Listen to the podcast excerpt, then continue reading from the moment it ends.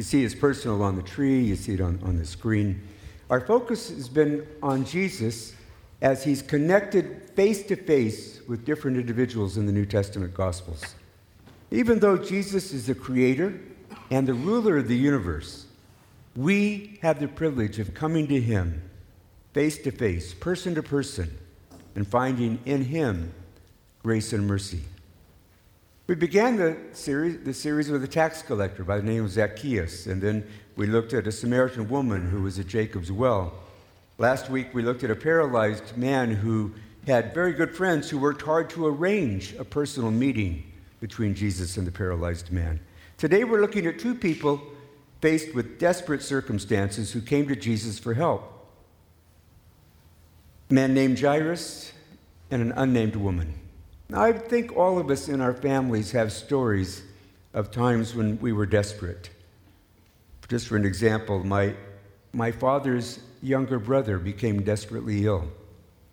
And my grandfather, who had done well in construction, had uh, spared no expense to try to find a remedy for that child's illness. Took him clear across the country to different hospitals and took him to different parts of the country to be prayed for.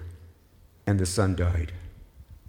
And there was an empty space in our family and a pain that lasted throughout the rest of my grandfather's life.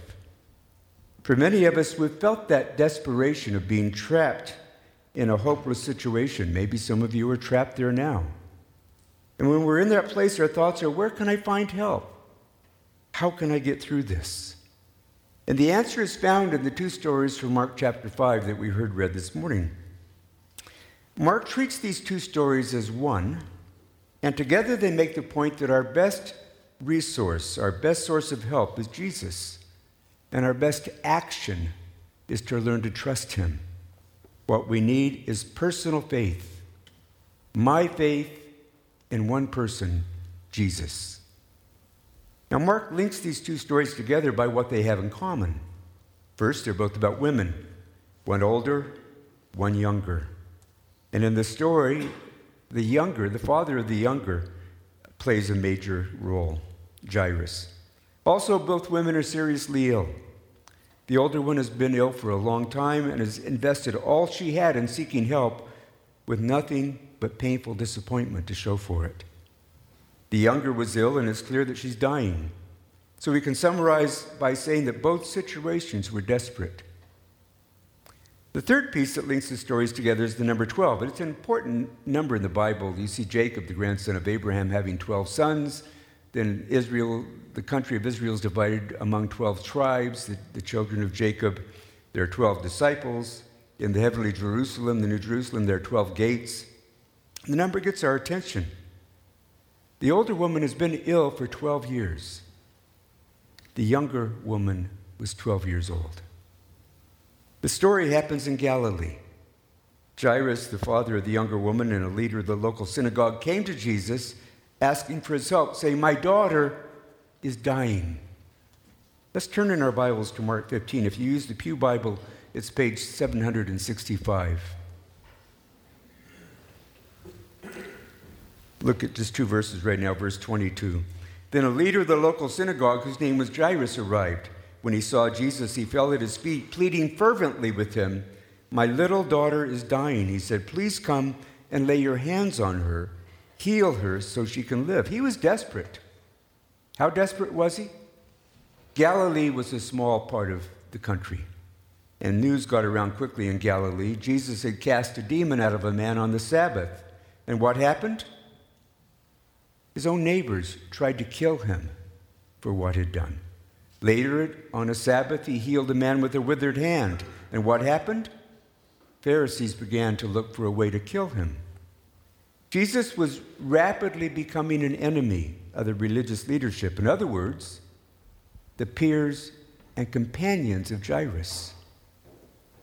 He was desperate enough to take the risk of acknowledging Jesus as someone special and unique and asking Jesus for his help.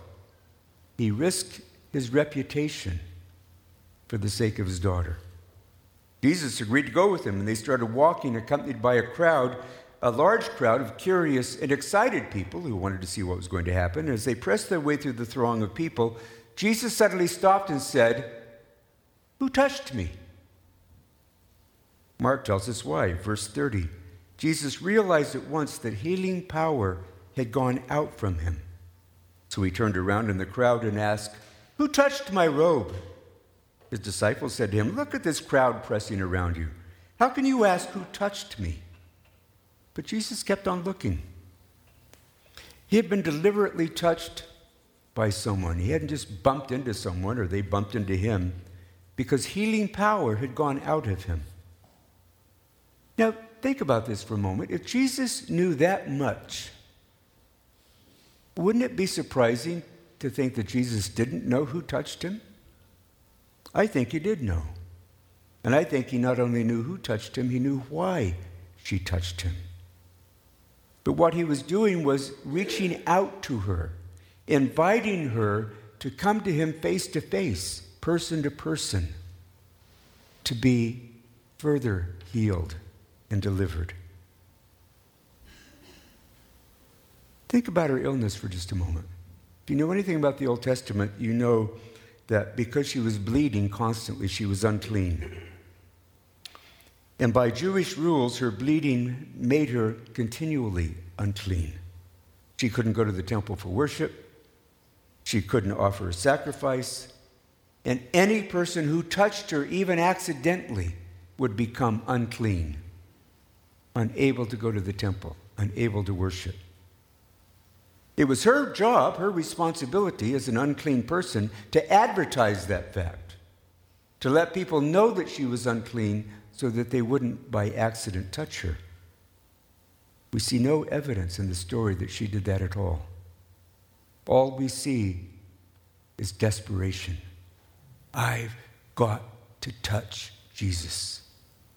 She thought if she could just touch this man, she might be well, as we read in verse 28. She thought to herself, if I can just touch his robe, I will be healed.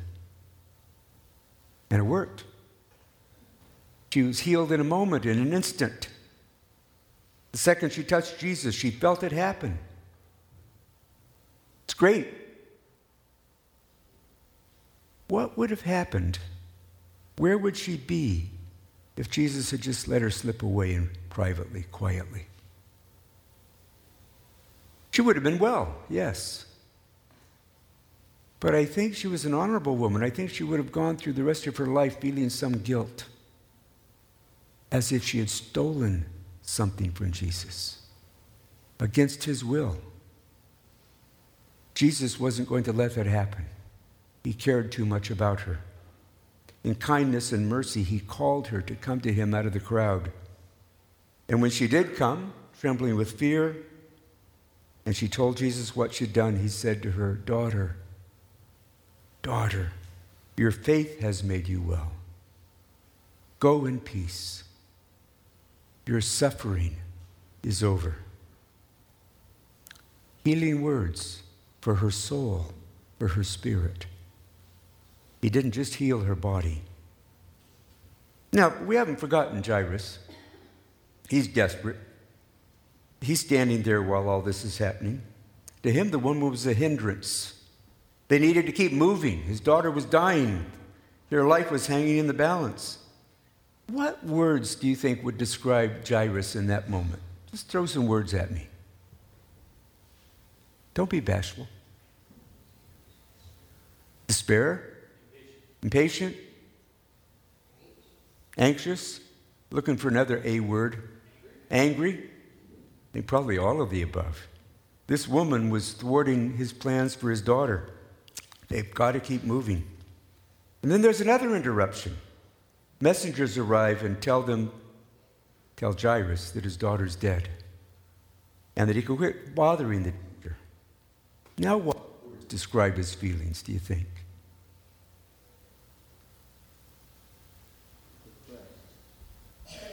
Beg pardon? I, st- I, don't, I don't think I heard that. My, I, am supposed to get hearing aids, I think. Uh, he's very frustrated and probably feeling quite lost. And, and I think he must have thought, if he didn't even say it, if only, if only that woman hadn't interrupted us. we might have gotten there in time.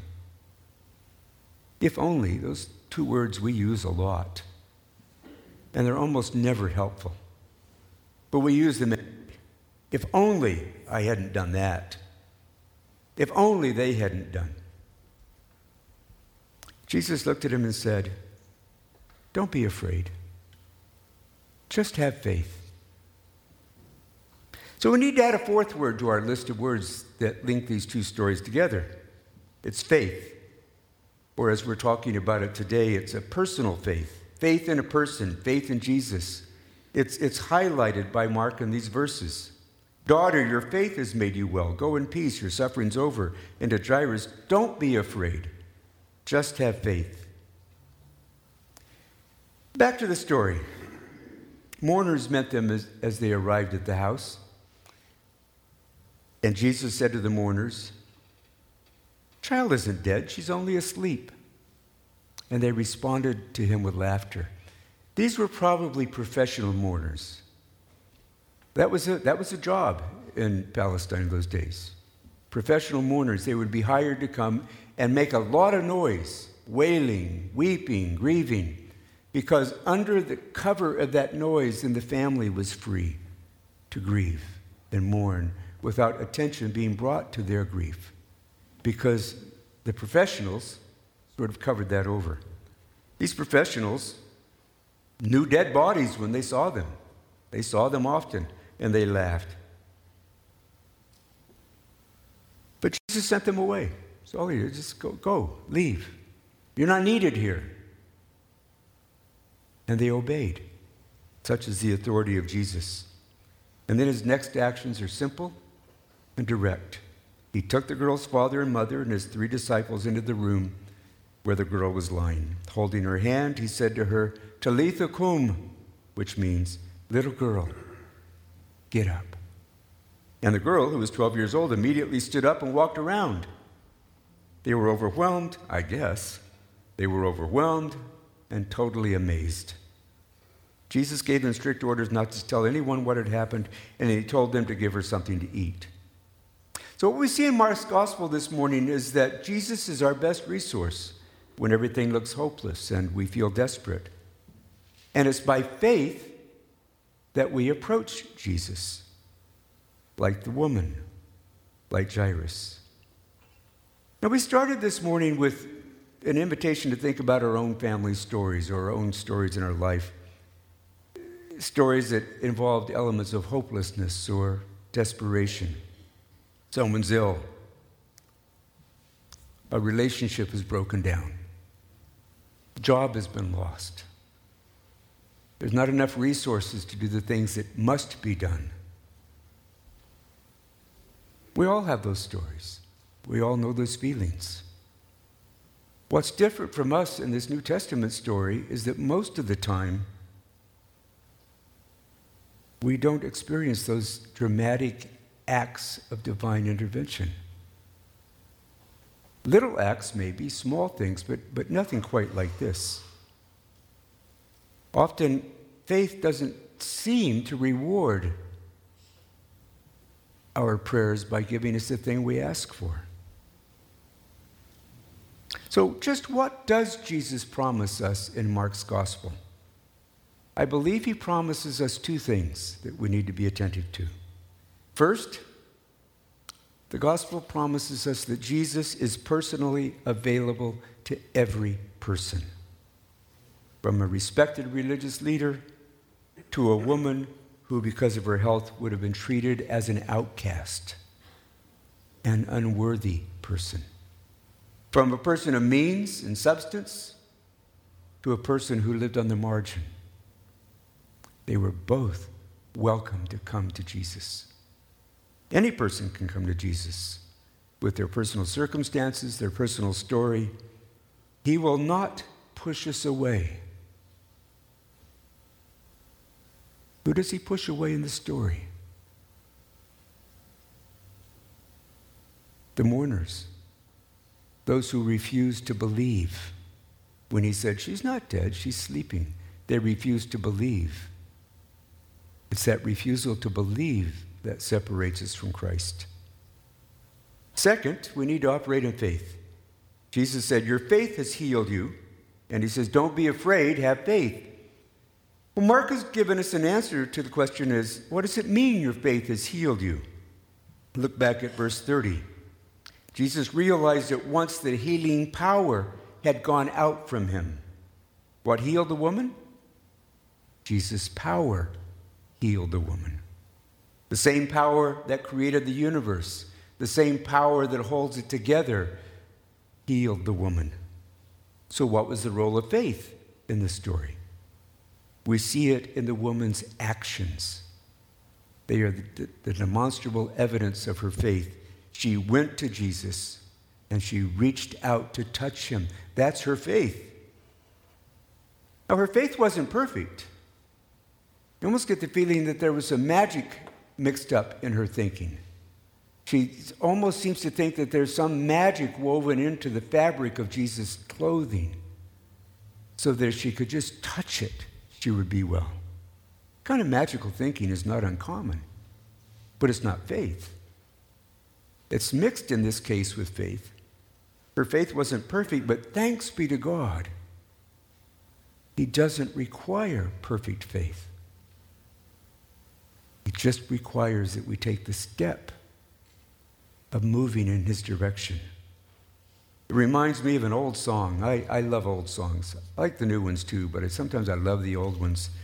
Come, ye sinners, poor and needy, weak and wounded, sick and sore. Jesus ready stands to save you, full of pity, love, and power. And then the response, the chorus is you sing, I will arise and go to Jesus. He will embrace me in his arms in the arms of my dear Savior. Oh, there are 10,000 charms. Going to Jesus is our best step of faith. Now, look at what Jesus said to Jairus for just a moment. Don't be afraid, just have faith. What was he afraid of? It's real easy. That's an easy answer. What's, what's he afraid of? Come on. Losing his daughter, she's dying. He doesn't want to do that. What is faith for him? to focus his attention not on her illness, but on Jesus. Faith for us is to focus our eyes on Jesus more than our circumstances.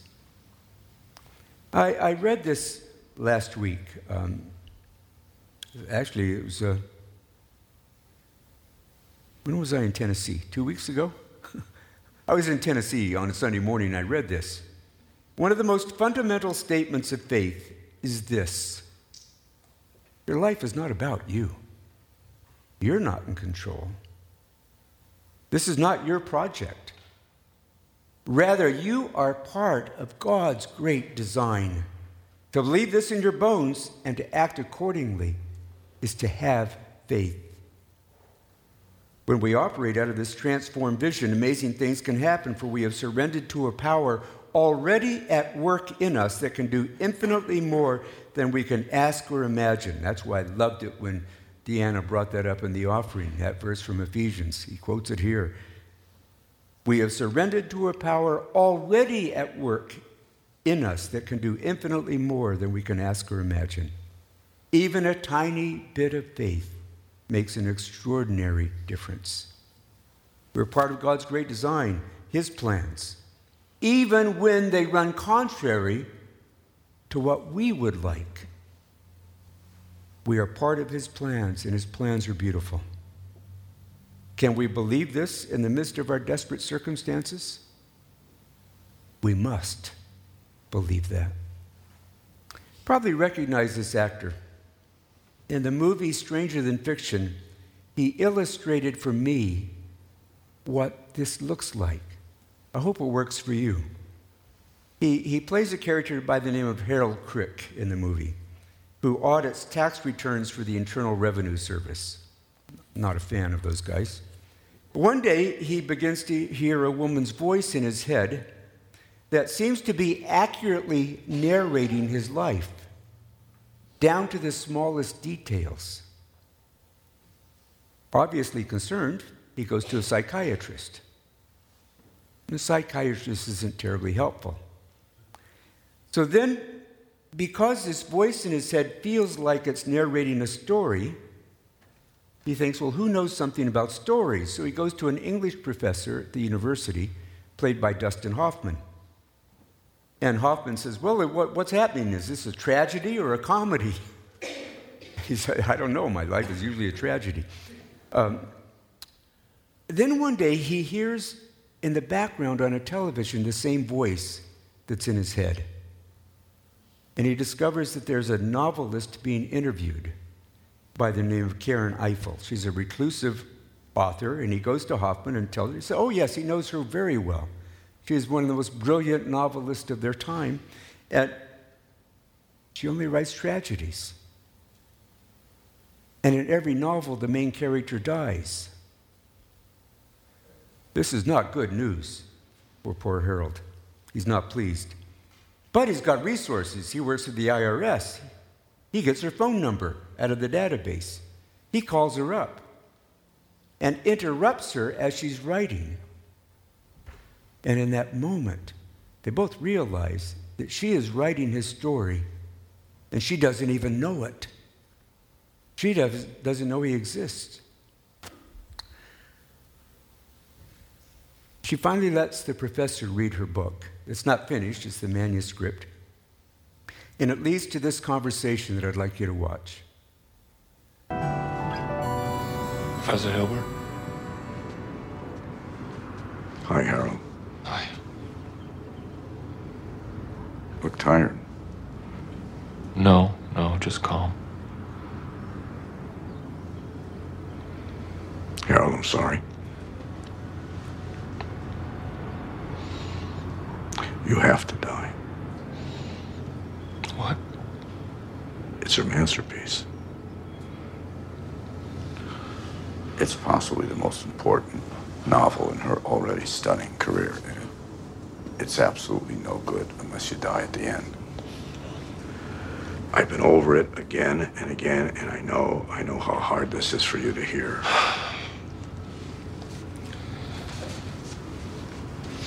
You're asking me to knowingly face my death. Yes? Really? Yes.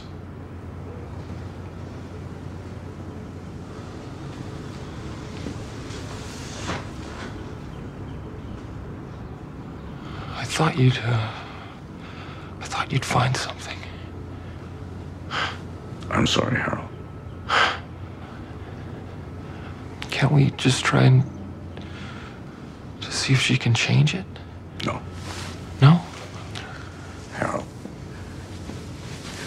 In the grand scheme, it wouldn't matter. Yes, it would. No. So finally, she gives Harold the manuscript to read. Harold always takes the bus everywhere he goes. He takes the manuscript, he gets on the bus, and he reads it. He's on the bus all day long, just doing loops around the bus route until at night he's finished the book and he goes and he says these words to the author.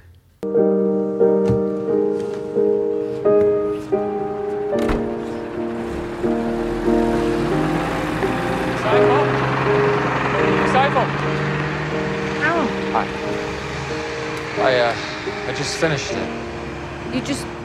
Yeah, I read it all in one read on the bus. It's lovely. I like the part about the guitars. Thanks, thanks. Good. Well, Look. listen, I'm. No, I, I, I read it and, and I, I loved it. And there's only one way it can end. I mean, I, I don't have much background in literary anything, but this seems simple enough. I love your book, and I think you should finish it.